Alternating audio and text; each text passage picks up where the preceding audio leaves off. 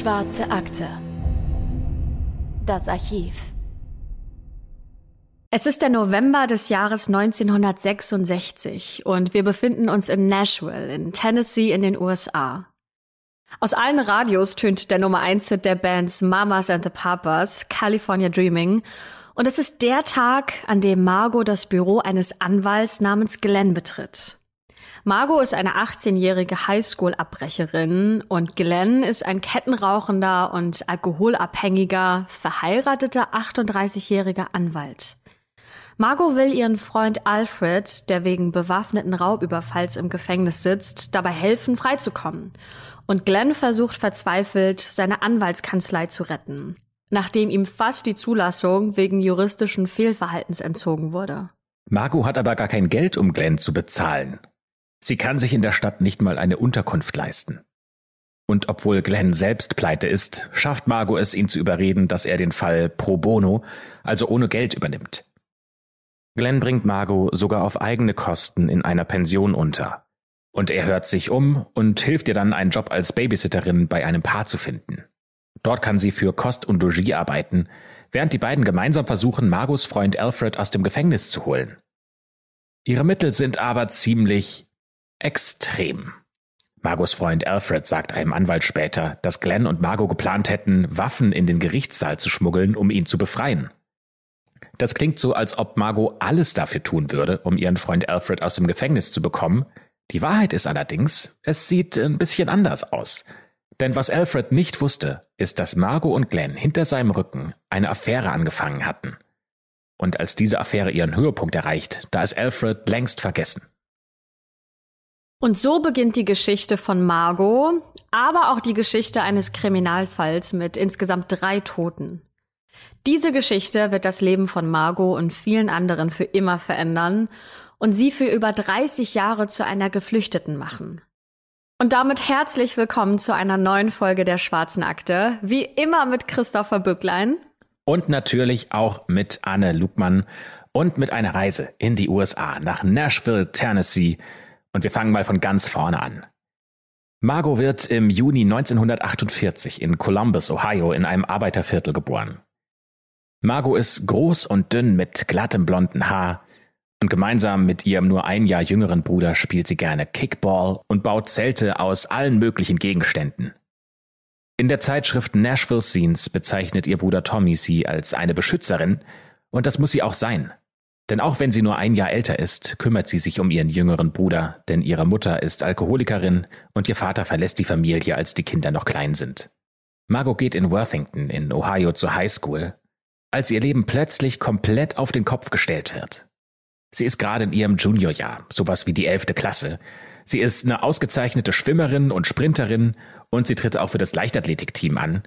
Also eigentlich hat sie eine vielversprechende sportliche Zukunft vor sich. Ja, aber dann findet sie heraus, dass sie schwanger ist.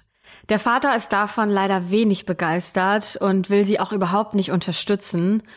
Und 1966 ungewollt schwanger und unverheiratet zu sein, ist was ganz anderes als heutzutage.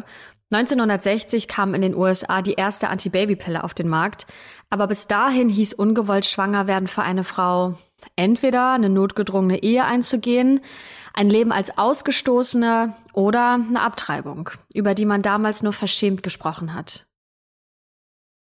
Margot bricht also die Highschool ab und als sie im siebten Monat schwanger ist, da lernt sie Alfred kennen. Der Name kommt euch ja schon aus dem Intro bekannt vor und ihr ahnt es vielleicht schon, diese Beziehung wird kein gutes Ende nehmen, denn der junge Mann hat ein Glücksspielproblem und auch sonst eine ziemlich kriminelle Ader. Er hilft Margot zwar dabei, eine Wohnung in Ohio zu bekommen, aber er drängt sie auch dazu, das Kind zur Adoption freizugeben was sie eine Woche nach der Geburt dann auch tatsächlich macht.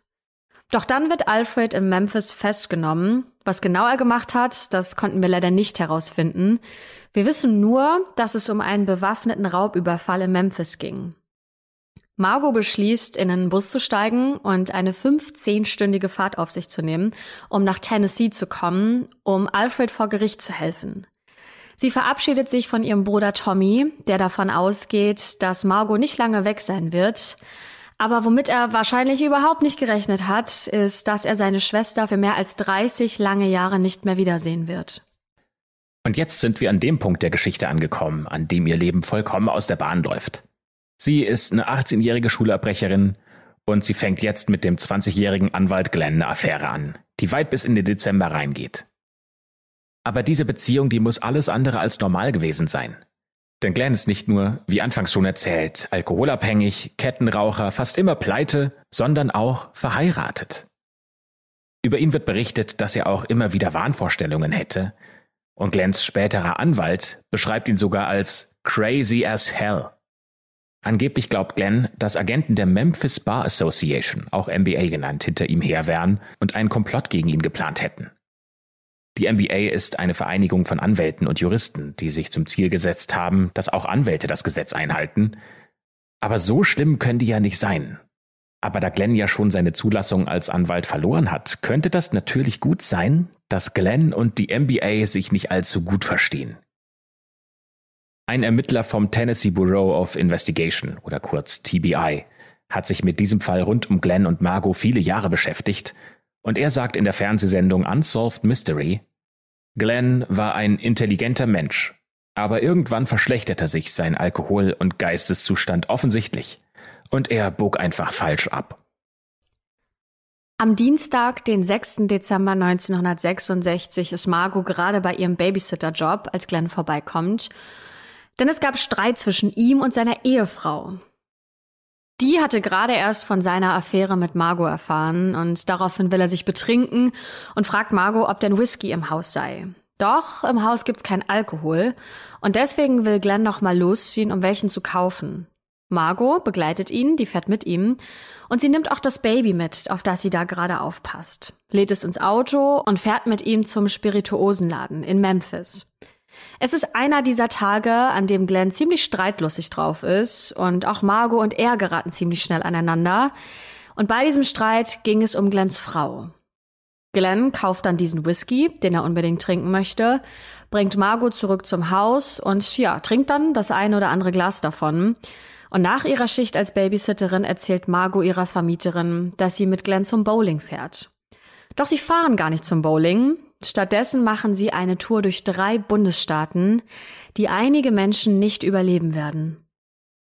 Glenn und Margot schlagen stattdessen wieder den Weg zu dem Laden ein, in dem sie schon zuvor den Alkohol gekauft hatten.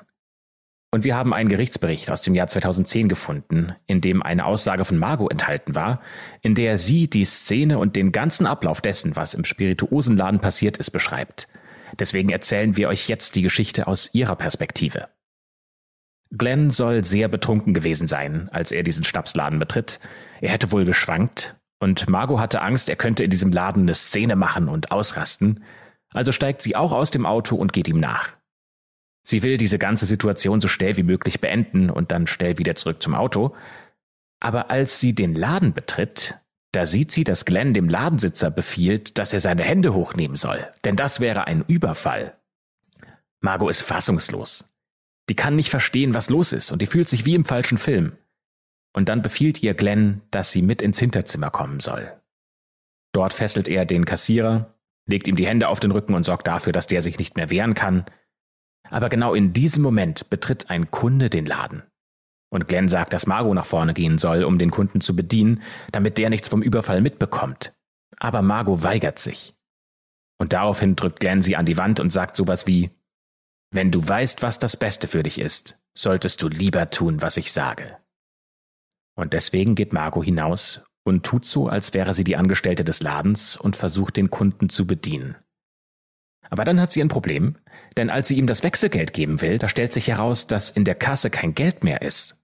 Denn Glenn hat schon die ganzen 616 Dollar aus der Kasse genommen.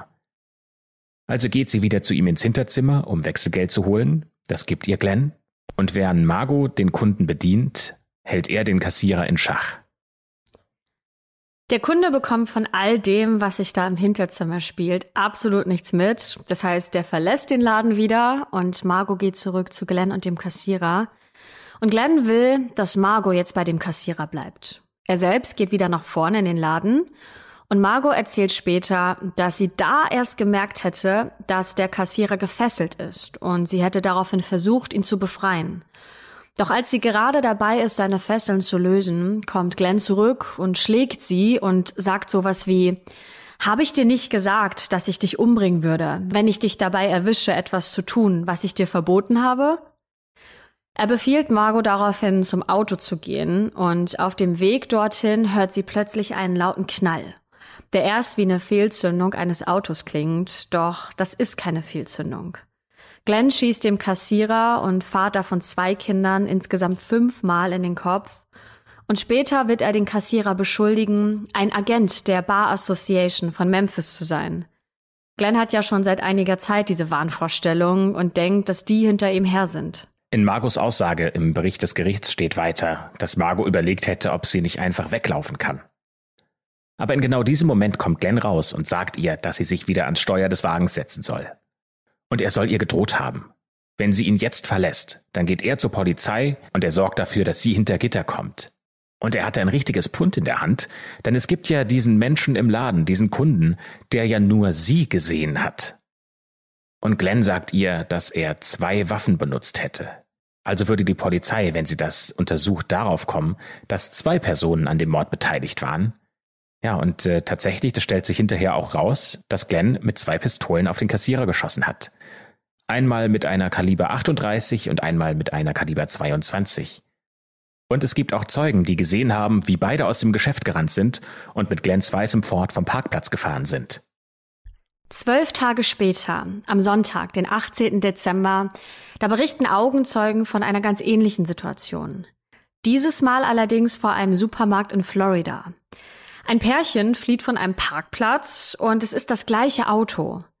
Im Laden liegt die Leiche einer Frau und sie ist die Verkäuferin im Jackson Mini Market in Oakland Park in Florida.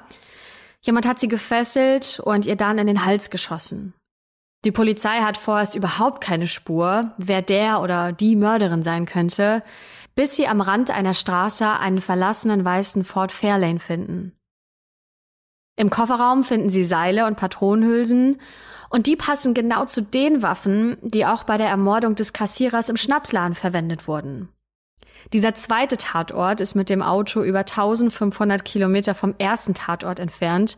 Das heißt, für diese Strecke sitzt man ungefähr 15 Stunden im Auto. Und dann am 27. Dezember, also nochmal eineinhalb Wochen später, wird ein 55-jähriger Taxifahrer tot aufgefunden. Er soll ein Paar in der Nähe des Rip Van Winkle Motels in Millington in Tennessee abgeholt haben. Er soll dann das Paar über die Staatsgrenze von Mississippi gebracht haben und dort wurde ihm zweimal in den Hinterkopf geschossen. Dieser Ort, an dem die Leiche gefunden wird, ist ungefähr 1500 Kilometer vom zweiten Tatort entfernt. Aber wieder wurde die gleiche Waffe genutzt. Also sind Margot und Glenn über 3000 Kilometer gefahren, um auf dieser Reise drei Menschen zu ermorden? Die Polizei überwacht die Bushaltestellen in der Nähe des Tatorts. Denn der Täter oder die Täterin, die sind ja zuletzt mit einem Taxi gefahren. Vermutlich heißt das, sie haben kein eigenes Auto zur Verfügung. Und tatsächlich, das Warten lohnt sich. Noch am selben Tag ist die Reise der beiden vorbei. Die Polizei verhaftet Margot und Glenn. Margot bestreitet erst noch ihre Identität und sagt, sie sei Sue Ann Morrison, aber die Polizei kann sehr schnell nachweisen, dass sie Margot ist und bringt sie in ein Gefängnis in Mississippi. Glenn wird von den Gerichten in allen drei Bundesstaaten, in denen die Taten begangen wurden, für geisteskrank und unfähig befunden, sodass er sich nicht vor Gericht verantworten muss. Er wird in eine psychiatrische Klinik eingewiesen und damit konzentriert sich nun die gesamte Ermittlung und die Urteilsfindung auf Margot. Im Gerichtsbericht von September 2010 aus Tennessee steht, dass Margot zugibt, dass sie anwesend war, als Glenn den Spirituosenladen ausgeraubt und den Ladenbesitzer ermordet hat. Aber sie bestreitet, dass sie in irgendeiner Weise seine Komplizin gewesen sei. Sie behauptet, dass Glenn sie gefangen gehalten habe und sie unter Androhung des Todes gezwungen hat, ihm bei diesem Verbrechen zu helfen. In der Fernsehsendung Unsolved Mysteries soll Margot gesagt haben, dass Glenn ihr sogar gedroht habe, ihre ganze Familie zu töten, falls sie versuchen sollte zu fliehen. In der Zeitung News and Record steht allerdings, dass Zeugen ausgesagt haben, dass sie mehrere Gelegenheiten zur Flucht gehabt hätte. Unter anderem eine Zeitlücke von 30 Minuten, in der sie in einem Kaufhaus war, während Glenn draußen auf sie gewartet hat. Und auch das Gericht glaubt Margot nicht, denn Margot ist das Fluchtauto gefahren. Sie ist mit Glenn zusammen durch den ganzen Südosten des Landes gereist und hat das Geld ausgegeben, das die beiden geraubt haben. Laut Gericht habe sie zu keinem Zeitpunkt gezeigt, dass sie zu den Taten gezwungen wurde. Und schließlich über zwei Jahre später, am 7. Februar 1969, wird Margot für schuldig befunden. Ihre Strafe sind 99 Jahre Gefängnis. Doch im Gefängnis wird sie nicht lange bleiben. Denn unser heutiger Fall, der endet nicht mit dieser Verurteilung und der Haft von Margot, denn an der Stelle, da geht's tatsächlich erst gerade mal los. Werbung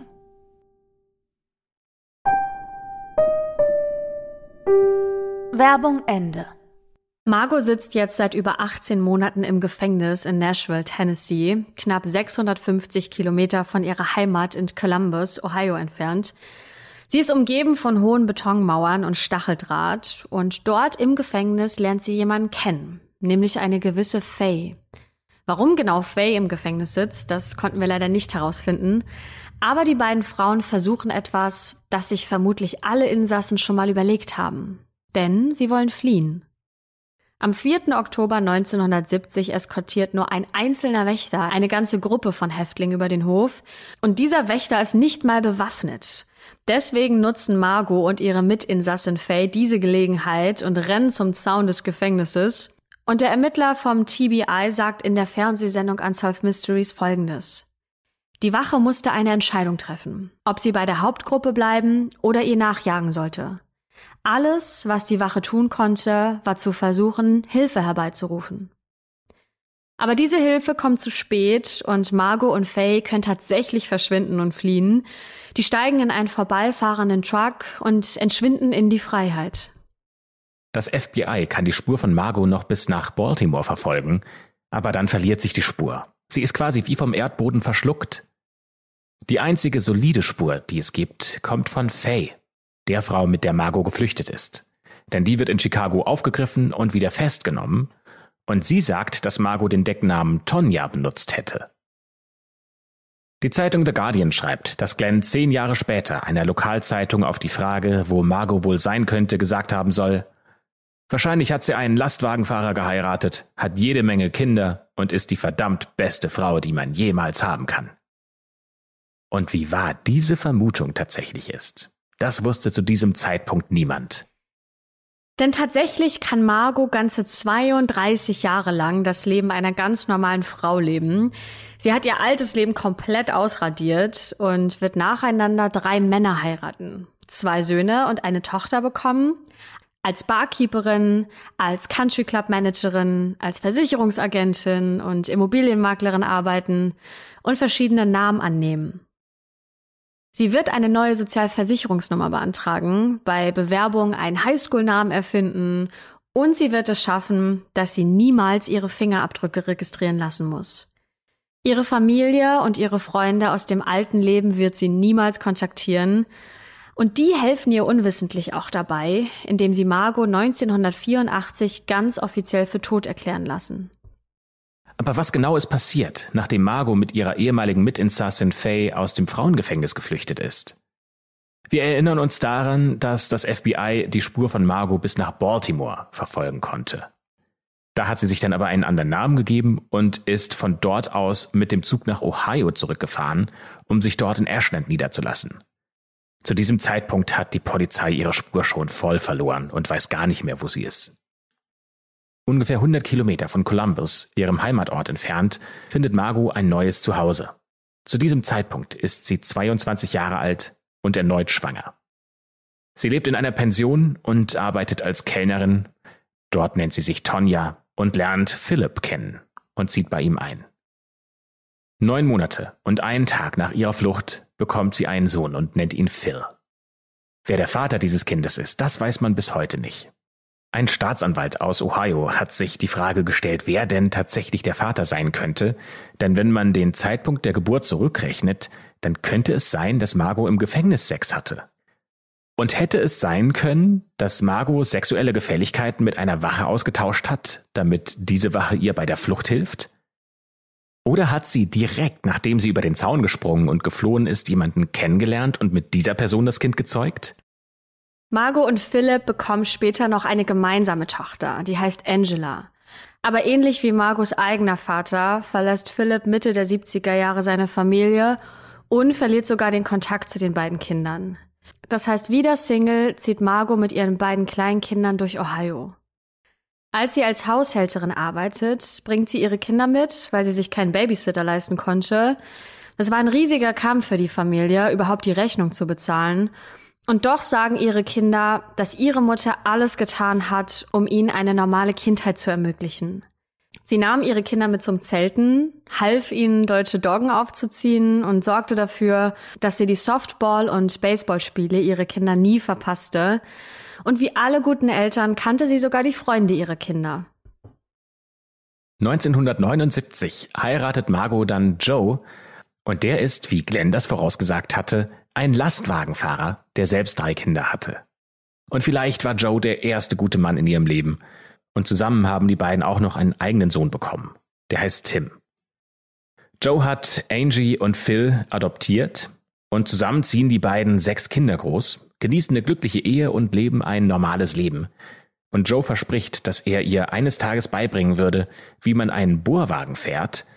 Ja, aber dazu sollte es dann nicht mehr kommen. Denn Joe stirbt 1988 an Krebs, bevor er diesen Deal einlösen kann.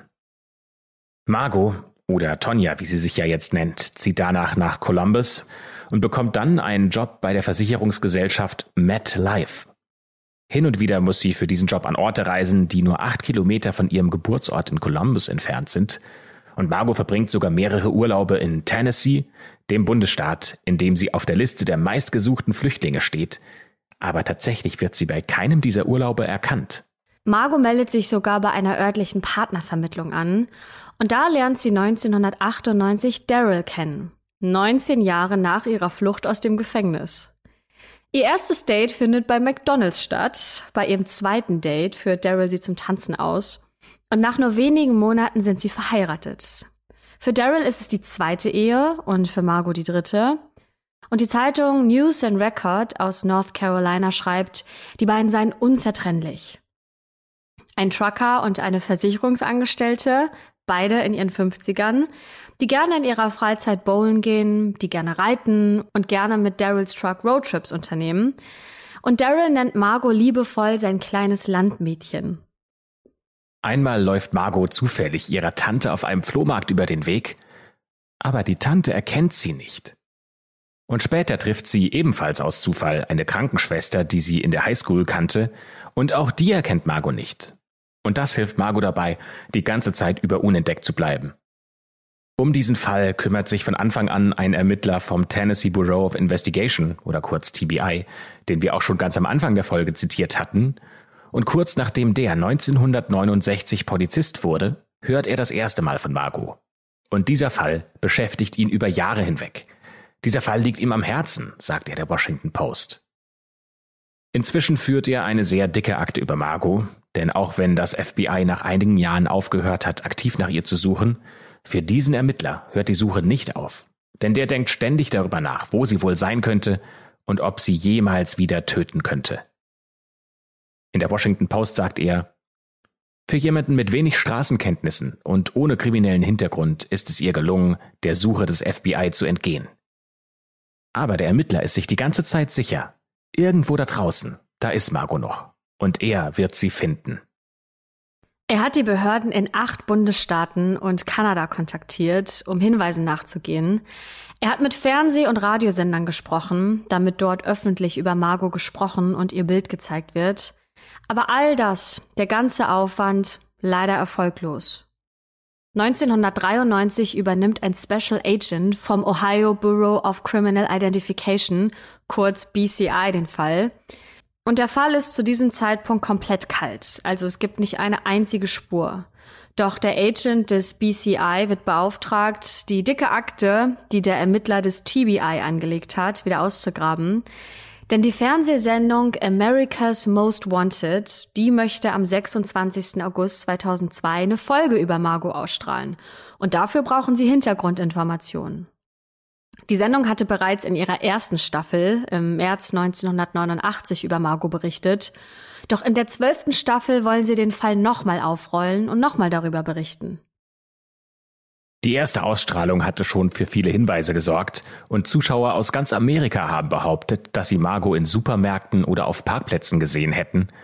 Und es wurden sogar Fingerabdrücke von Frauen mittleren Alters aus ganz Ohio genommen. Aber nie ist die richtige dabei. Im Jahr 2001 lebt Tonja bzw. Margot mit ihrem Ehemann Daryl in einer Wohnung am Windchime Way in Columbus, nur ungefähr 16 Kilometer von ihrem Elternhaus entfernt und die fahren quer durch Amerika und besuchen Graceland, das ehemalige Anwesen von Elvis Presley im Süden von Memphis, und die Smoky Mountains, ein Gebirge entlang der Grenze von Tennessee und North Carolina. Margot wird zweimal während dieser Reise wegen Geschwindigkeitsüberschreitungen in Indiana und New Mexico angehalten, aber die Polizisten überprüfen sie nicht weiter, weil ihre falschen Dokumente offenbar so echt scheinen, dass niemand einen Verdacht gegen sie hegt. Die Polizei hat sich in all den Jahren hauptsächlich auf Hinweise von Familienmitgliedern, von Freunden, Verkehrskontrollen und die analogen Akten von Gerichten und staatlichen Behörden verlassen. Doch 2001 ist die Datenbank der Polizei in Tennessee digital und landesweit mit den wichtigsten Datenbanken verknüpft. Und das eröffnet natürlich eine ganz neue Welt für die Ermittlungen. Die Zeitung LA Times schreibt, dass der verantwortliche Polizist gegenüber einem Computeranalysten vorschlägt, den Decknamen Tonja in das Suchfeld der Datenbank einzugeben. Den Decknamen kennt die Polizei ja von der anderen inhaftierten Frau, mit der Margot geflohen ist, von Faye. Und dazu geben sie noch das Geburtsdatum von Margot ein. Und die können gar nicht glauben, was sie da finden, denn in Worthington in Ohio da gibt es tatsächlich eine Frau mit diesem Namen und dem Geburtsdatum. Eine Tonja. Worthington ist der Vorort von Columbus, in dem Margot aufgewachsen ist, und der Polizist findet das auffällig und kontaktiert daraufhin das BCI. Der Special Agent dort hält es für eher unwahrscheinlich, dass es Margot wirklich riskieren würde, so nah an ihrem Heimatort zu leben. Das wäre ja total leichtsinnig. Also vermutlich ist das Ganze wieder nur eine falsche Spur. Aber die Polizei schaut sich eine digitale Version des Führerscheins von Tonja an und vergleicht den mit dem Fahndungsfoto von Margot aus dem Jahr 1966. Ja, und was Sie da sehen, das verblüfft Sie. Denn auch nach drei Jahrzehnten passt einfach alles perfekt. Der Haaransatz, die Augen, das Kinn, die Ohren, die Wangenknochen. Beide Personen sind etwa 1,60 Meter groß und wiegen etwas über 50 Kilo. Und der Polizist, der die Suche in der Datenbank angeregt hat, sagte LA Times, es war, als würde man Mutter und Tochter anschauen. Die Ermittler lassen sich die Personalunterlagen von Tonja zukommen und finden eine Lücke in ihrem Lebenslauf. Und zwar von 1966 bis 1970. Genau der Zeitraum, in dem Margot im Gefängnis war. In den Unterlagen steht, dass Tonja in Cleveland geboren wäre, aber da gibt es gar keine Geburtsurkunde für sie und die Highschool, die sie angibt, die existiert gar nicht. Also selbst wenn diese Frau nicht Margot sein sollte, irgendwas hat die zu verbergen.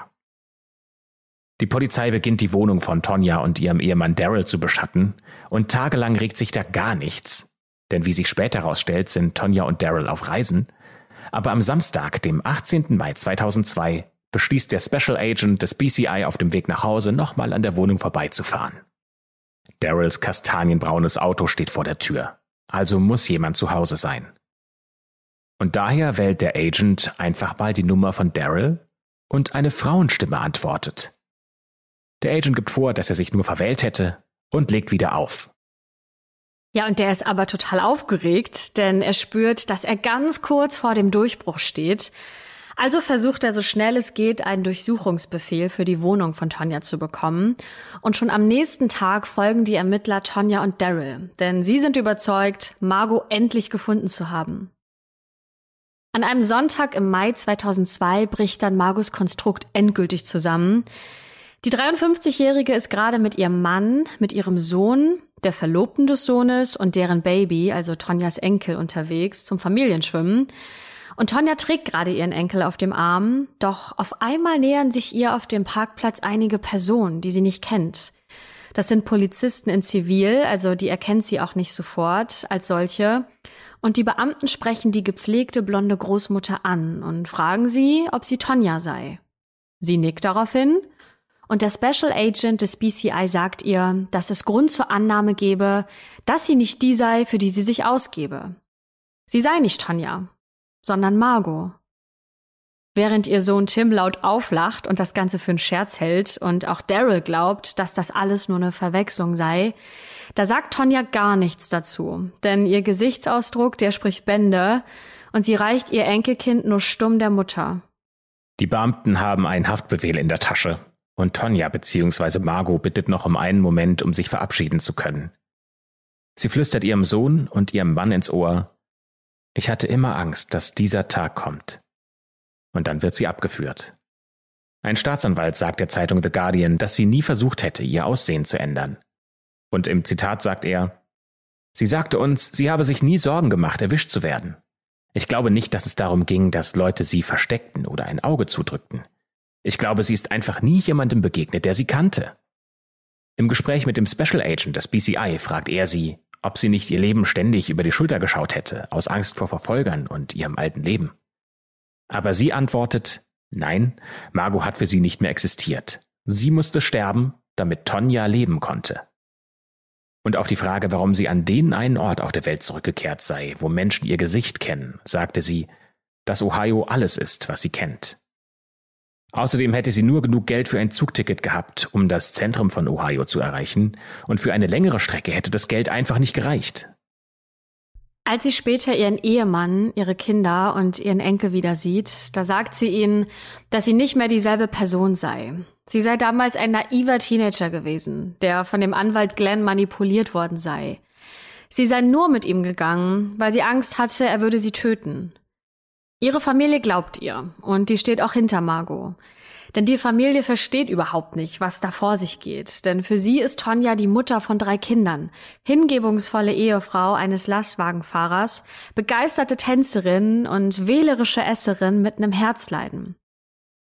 Das schreibt die Zeitung The Guardian. Und keine Margot, eine verurteilte Kriminelle, die am Tod von drei Menschen beteiligt war. Ihr Ehemann Daryl sagt der Zeitung LA Times, dass es sich so anfühle, als wären sie mitten in einem Kinofilm gelandet.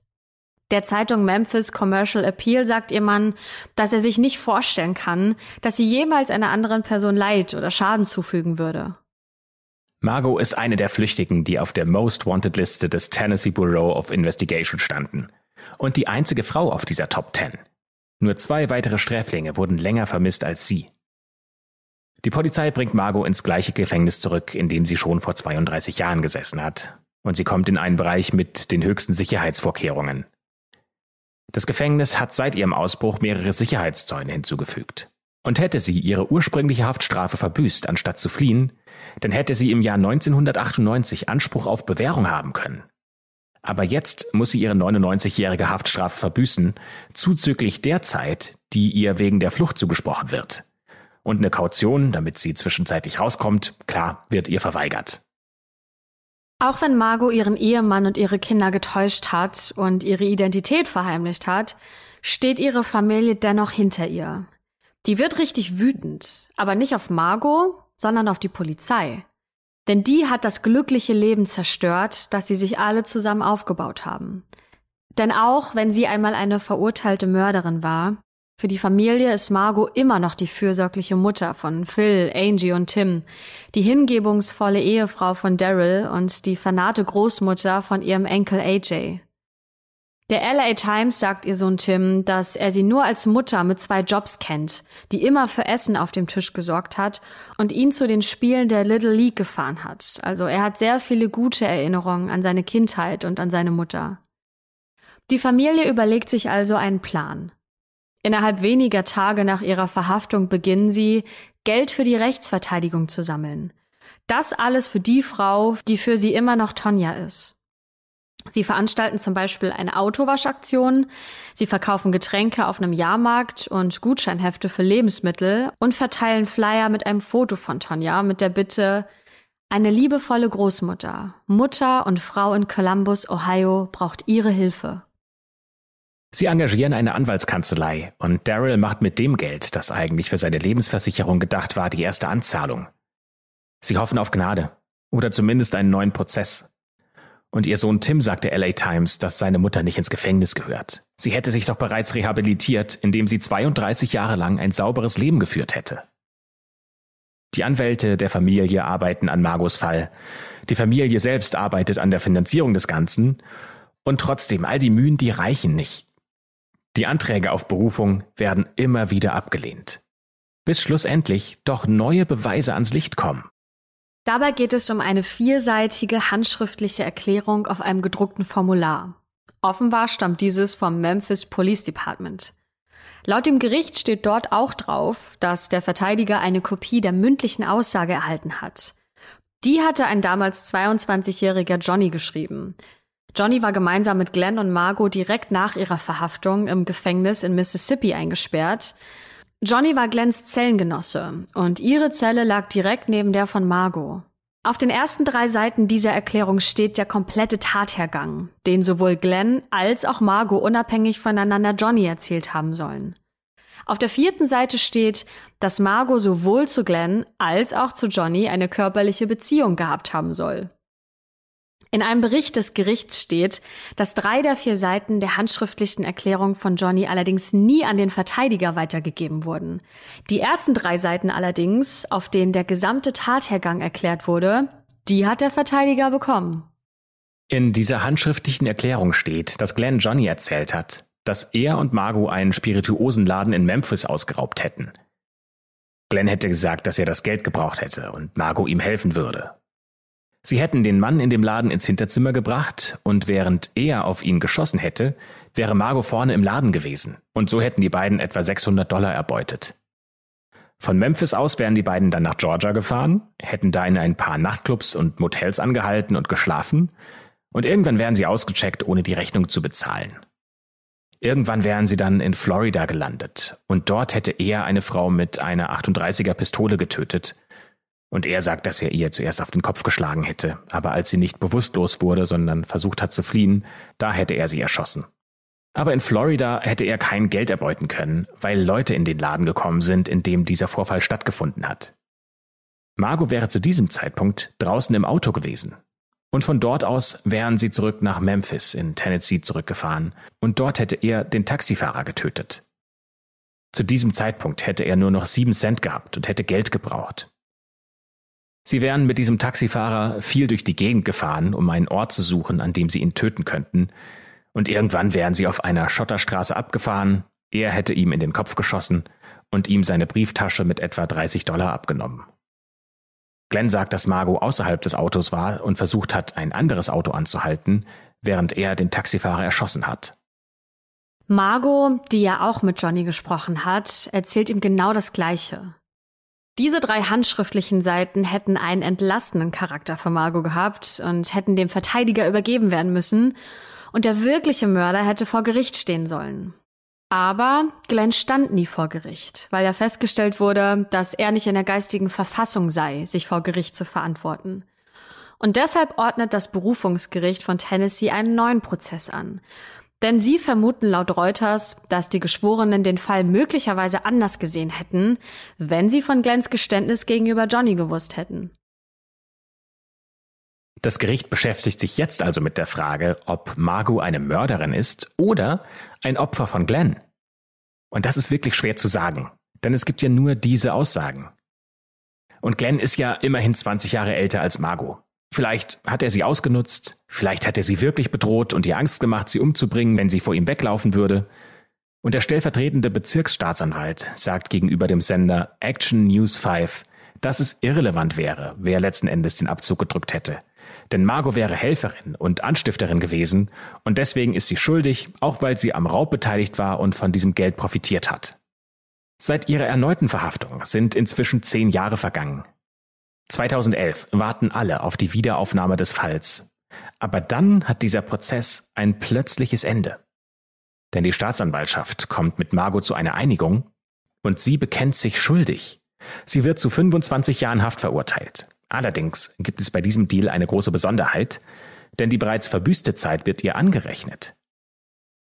Aber jetzt kommt's. Es werden ihr nicht nur die Jahre angerechnet, die sie wirklich im Gefängnis war, also vom Zeitpunkt ihrer Verhaftung bis zu ihrer Flucht und die Zeit von ihrer erneuten Verhaftung bis zum Urteil, also insgesamt 14 Jahre.